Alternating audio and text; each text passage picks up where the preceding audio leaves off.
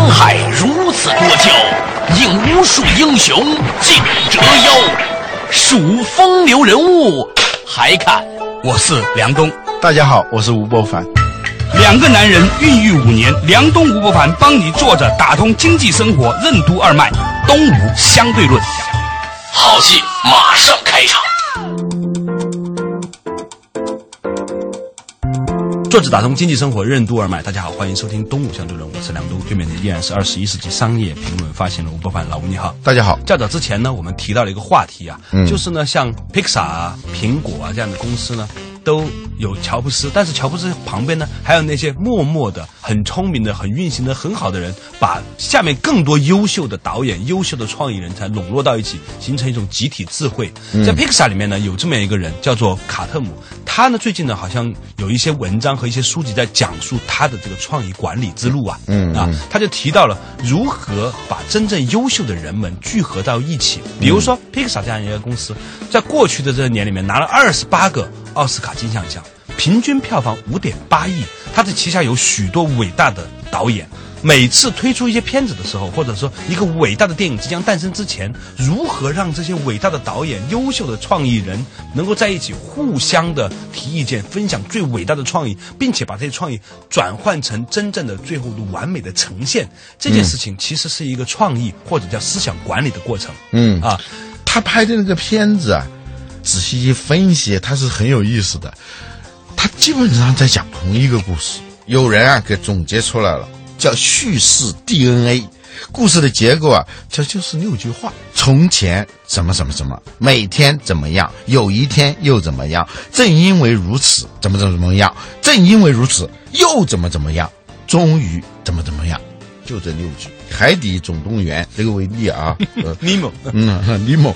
从前有一条名叫马林的鱼，他妻子早亡，对唯一的儿子呢爱护有加。每天马林都警告尼莫，大海里充斥着危险，恳求儿子别游得太远。有一天，出于逆反心理，尼莫无视爸爸的提醒。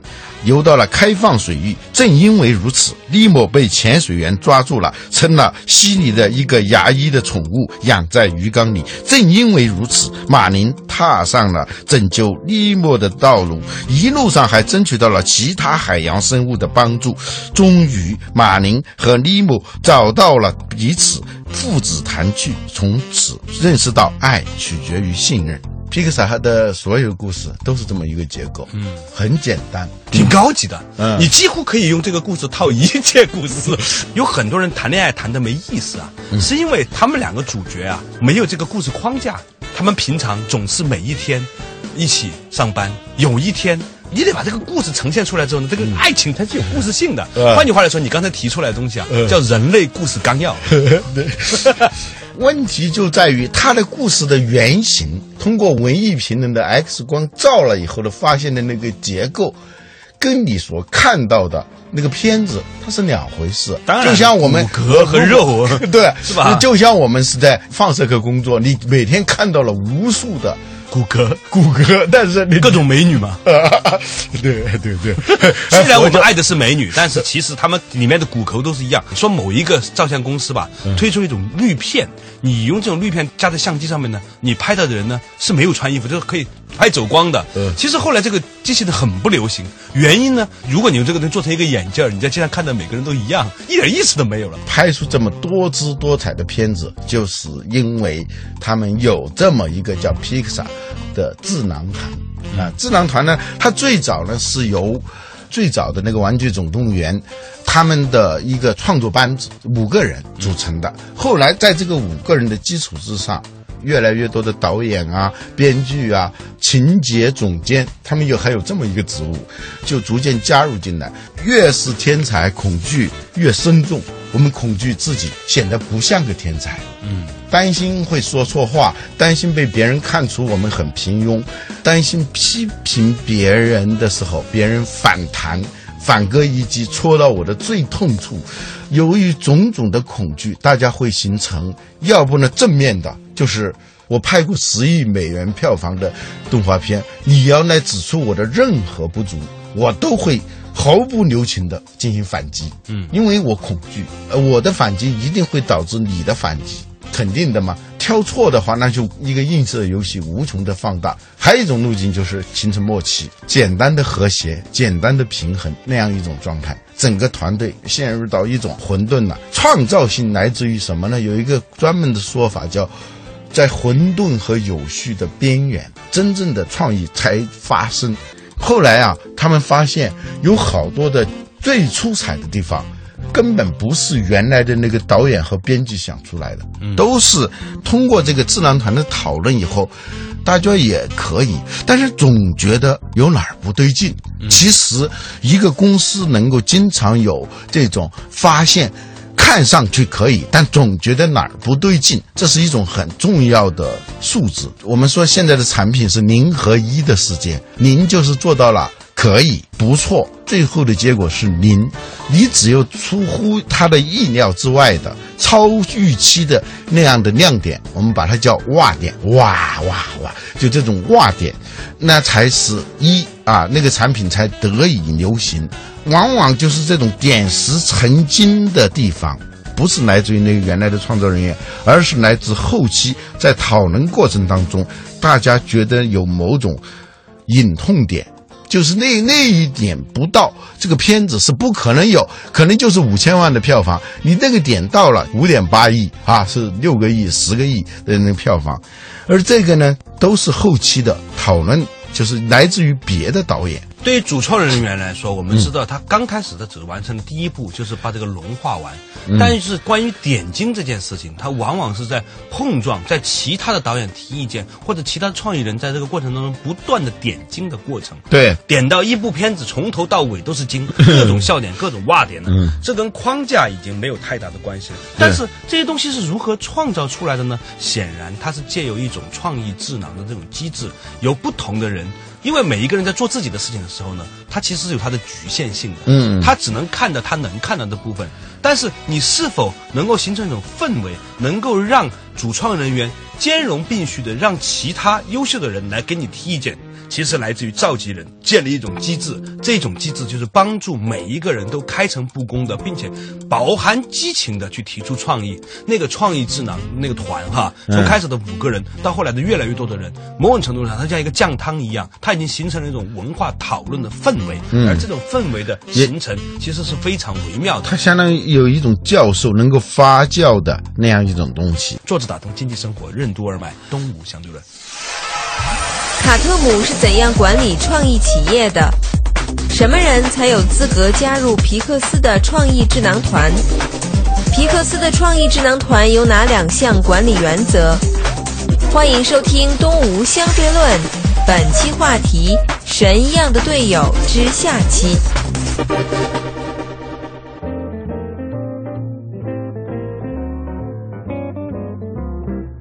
作者打通经济生活任督二脉，大家好，欢迎收听东吴相对论，我是梁东，对面的依然是二十一世纪商业评论发行人吴伯凡，老吴你好，大家好。今天我们讲到一个话题啊，就是说像 Pixar 这样的公司，它有一个智慧团，让不同的创作人员呢对同一部电影提意见，让这个片子呢由一个。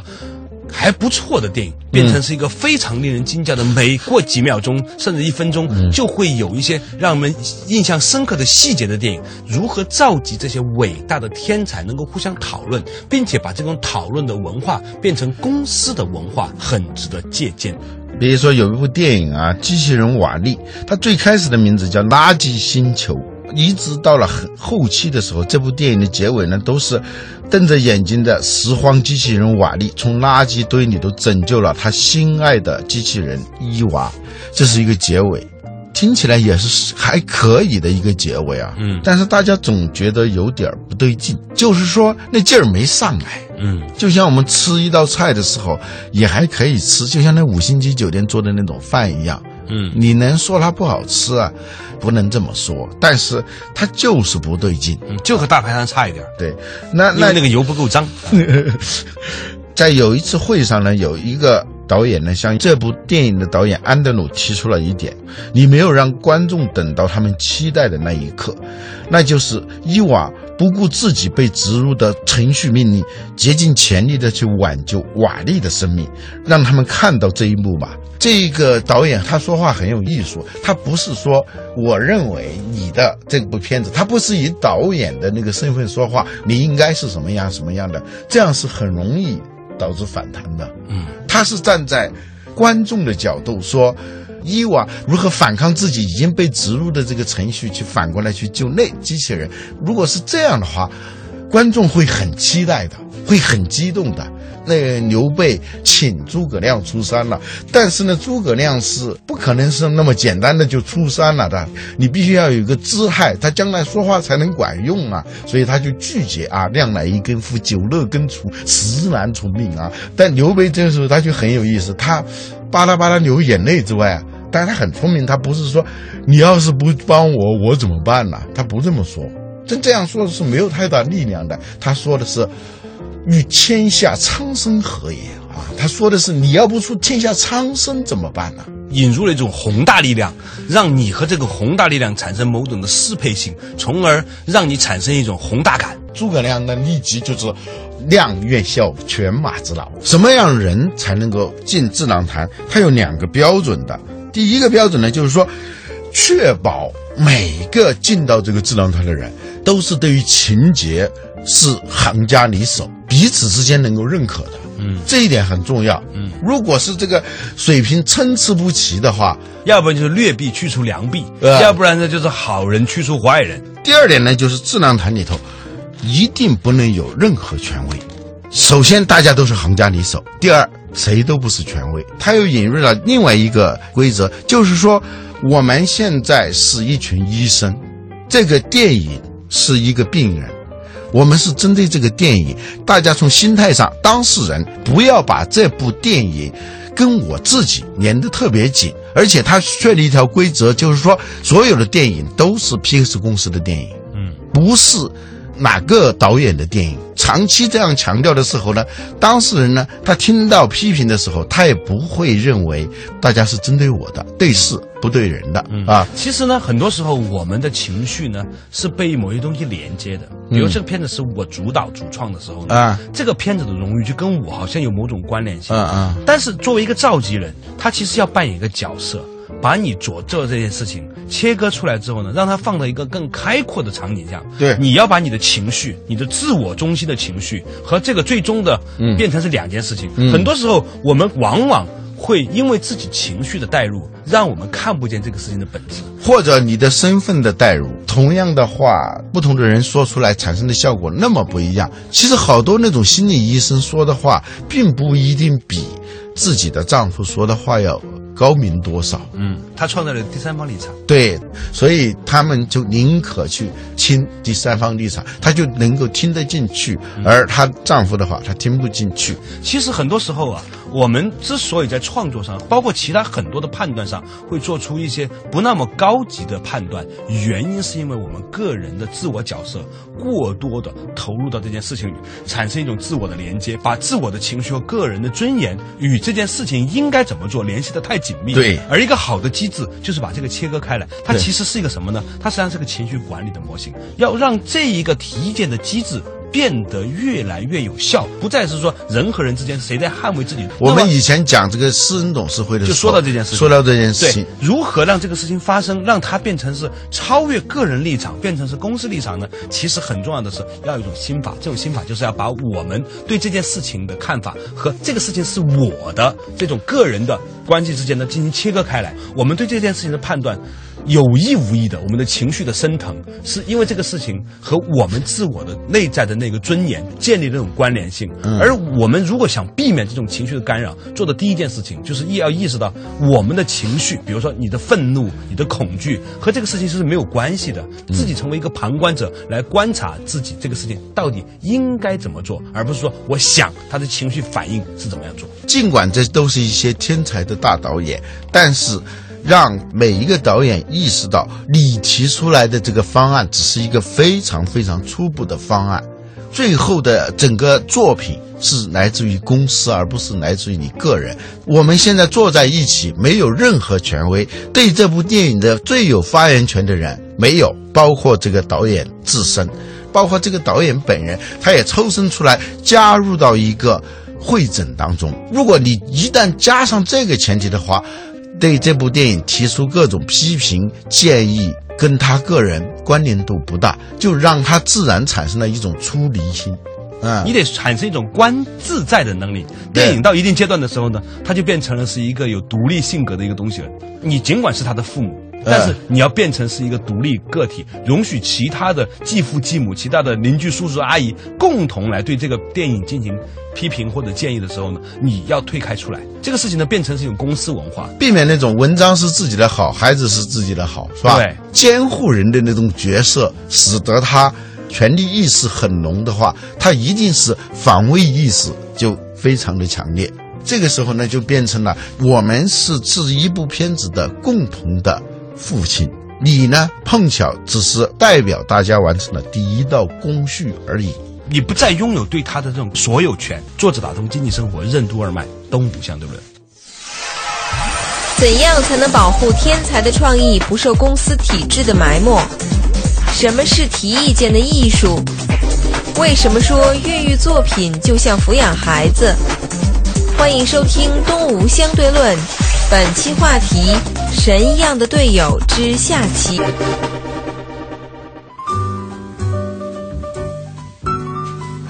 作者打通经济生活，任督二脉。大家好，欢迎收听《东吴相对论》，我是梁东，对面的依然是二十一世纪商业评论发现人吴伯凡。老吴你好。大家好，当一个人，比如说在皮克斯公司里面，他出现了一部电影啊，导演和编剧是作为他的亲生父母，可以这么说吧？啊啊但是呢，当他放出去给大家讨论的时候，这个亲生父母要拎得清自己的角色，你一定要知道。当大家在讨论这部电影的时候，他已经是个独立的个体了。你不要觉得说人家对这个电影进行批评和建议的时候，是对你的否定和攻击。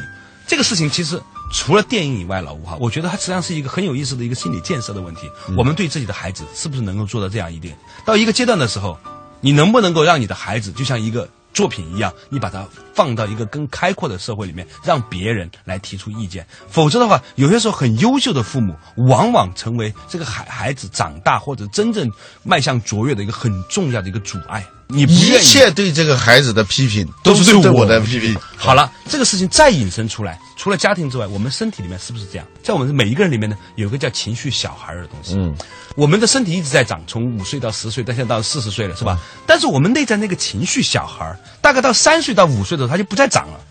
其实我们每一个人的情绪反应模式，都不是现在的模式，都是你在三岁的时候就已经习惯的喜怒哀乐。嗯那个东西呢，在心理学上叫所以三岁看老是有道理的。对啊，所以呢，在心理学上，那个东西叫情绪小孩嗯。我们很多时候在五十岁的时候被人批评，你的愤怒其实是你五岁的时候的愤怒的延续。最近参加一个心理工作坊里面呢，它有个特别有意思的东西，就是说，当别人在和你说话的时候，你的情绪反应来了，一定要意识到，真正让你生气的，并不是人家说的那句话，嗯，可能是这句话引发的你小的时候生气的那个情景，只是呢你一直没过这个关，所以它就像一个开关一样，冰嘣一摁，你的这个情绪小孩就开始运动了。所以我们放狗出来了。啊，对对对对对，所以呢，要做到什么呢？叫叫做觉察，知道真正让我生气的，并不是你那句话，而是我内在那个情绪小孩被放出来了。对，就像说有人经过你们家门口，然后你们家那狗啊比较凶，一下扑出去把人给咬了，不是你咬的人家，是你们家狗咬的。但是我们分不清楚我们的情绪和我们自己这个差别，就像我们分不清我们和我们家的狗。你并不想惹事儿，你老惹事儿啊其实是你们家那小狗经常在惹事儿，对，所以要觉察，就要从不知不觉，你所以你要看好你们家的那条小狗。对，从不知不觉，嗯到后知后觉，嗯到现知现觉，到先知先觉，就是说你得清楚的知道那个东西和你之间是两回事儿。你每次情绪来的时候，你要把这个东西切割开来。嗯好了，这件事情就我们内在的那个情绪的那个小孩，到我们家里的小孩，到我们的作品，其实都是一样的事情。对，我们对说文人相亲啊他其实他已经从一个小孩变成个文人了，嗯甚至是比较有名的文人了啊。但是他那个小长不大的那个内在小孩啊啊，内在情绪小孩啊，一一直是成了一个老小孩，与你共同生活了几十年，但是他一直没有长。好多人出国以后回来十几年，他的思想跟他出国前是一模一样。在欧洲啊，长着一群八十年代的中国人，啊现在在奥地利碰到一个整，他是九一年出国的啊，他说的所有的话让我回到二十年前。其实我们没有意识到，我们自己，我们自己的情绪反应，在很大程度上也就是冷冻在身体里面的身体里里头了，一直是保持原样的。啊对，小孩儿对，我们说贪官他是什么？贪官他往往之所以贪，是因为他小的时候啊，太匮乏了。太匮乏了，匮乏到他没有安全感，只有在不断的获取，在不断的守票子的过程当中，嗯，得到某种安全感。家里头有一亿的，烧坏了四台点钞机，我相信他在听那个点钞机的那个声音的时候，一定是世界上最美妙的音乐。嗯，那他能够感受到一种安全，他没有过那一关，你知道吗？他也就是五岁的小孩，对，他那个情绪反应模式还活在五岁。对所以呢，今天我们讨论那个话题呢，就是大而无外，小而无内啊。自大无外，自小无内啊。对啊，就是说，你管一个公司，让一个作品呈现出来的时候，作为这个作品的父母，就是导演和编剧，嗯啊，其实呢，在那一刹那间，你要很清楚的知道，他已经是一个独立的了。你要把你的对自己自我尊严的捍卫和这个片子和这个作品是不是好，要呈现出来。而一个好的平台型的公司，一个好的召集人，他做的最重要的事情就是召集一群人，形成一种文化。我们都每一个人都很清楚的，他能够很好的管理这些情绪小孩儿。对啊，说的更极端一点，他管理的不是这些大导演，而是他像个托儿所，他要管理这些大导演们的情绪小孩。嗯啊，有一天有一个一个女人跟我讲了一个悠悠的讲了一句话，她说：“其实当你真的意识到任何一个最成功的男人身体里面都住着一个小孩的时候，你就突然发现你怎么跟他们相处了。今天就是这个样子的。”我们总是被这些人外边长得学富五车、戴着眼镜、很有文化、讲的各种哲学的话 所迷惑，而忘记了他骨子里还是个小孩。如果你意识到这一点，就可以跟所有人的沟通变得非常顺畅，因为总是小孩子和小孩子的交流。我们现在都盯着人家那个导演了，好像跟那导演有仇似的，就当事人那个导演。其实还有其他的导演也要管理自己的情绪啊。嗯。你你发现没有？就是我们有时候在参加那种会议的时候啊，参加那种大会的时候，我们讲完了以后，下面不有好多人提问嘛？嗯，我发现他们有时候提的问题啊，如果不打断他的话，他会讲五分钟、十分钟都可以讲。最后说你的问题哦，他忘了，他不知道提什么问题。你知道他要干嘛吗？嗯，其实你发完言了，人家也要发言嘛。对，你每一个人假借一个事情，很容易假装提问。这呃对，实际上他说的是他自己的嘛，所以有时候我们自己在给别人提意见的时候啊，很容易啊受这个情绪小孩的支配，就很容易不是就这个电影在提建议，而是为了显得自己的重要高明，他不是最终是针对这个片子本身的，不控制好这个情绪的话，第一个你说不到点子上，当你这样来表述的时候。你你的内在小孩开始发作的时候，你很容易引发别人的那种反弹。嗯，因为小孩子总能勾引起小孩子的气味，是吧？嗯啊，所以感谢大家收听今天的《动物相对论》。我们本来呢是从一个公司的创意管理聊起来的，最后发现其实一切的管理本质上都是对情绪的管理，本质上都是对我们内在的那个自我意识的管理。而这种管理放大了之后，可以成为一个伟大的创业公司；做小了，也起码可以变成是一个快乐的人的心法的基础。感谢大家收听今天的《动物相对论》，我们下一期同时间再见。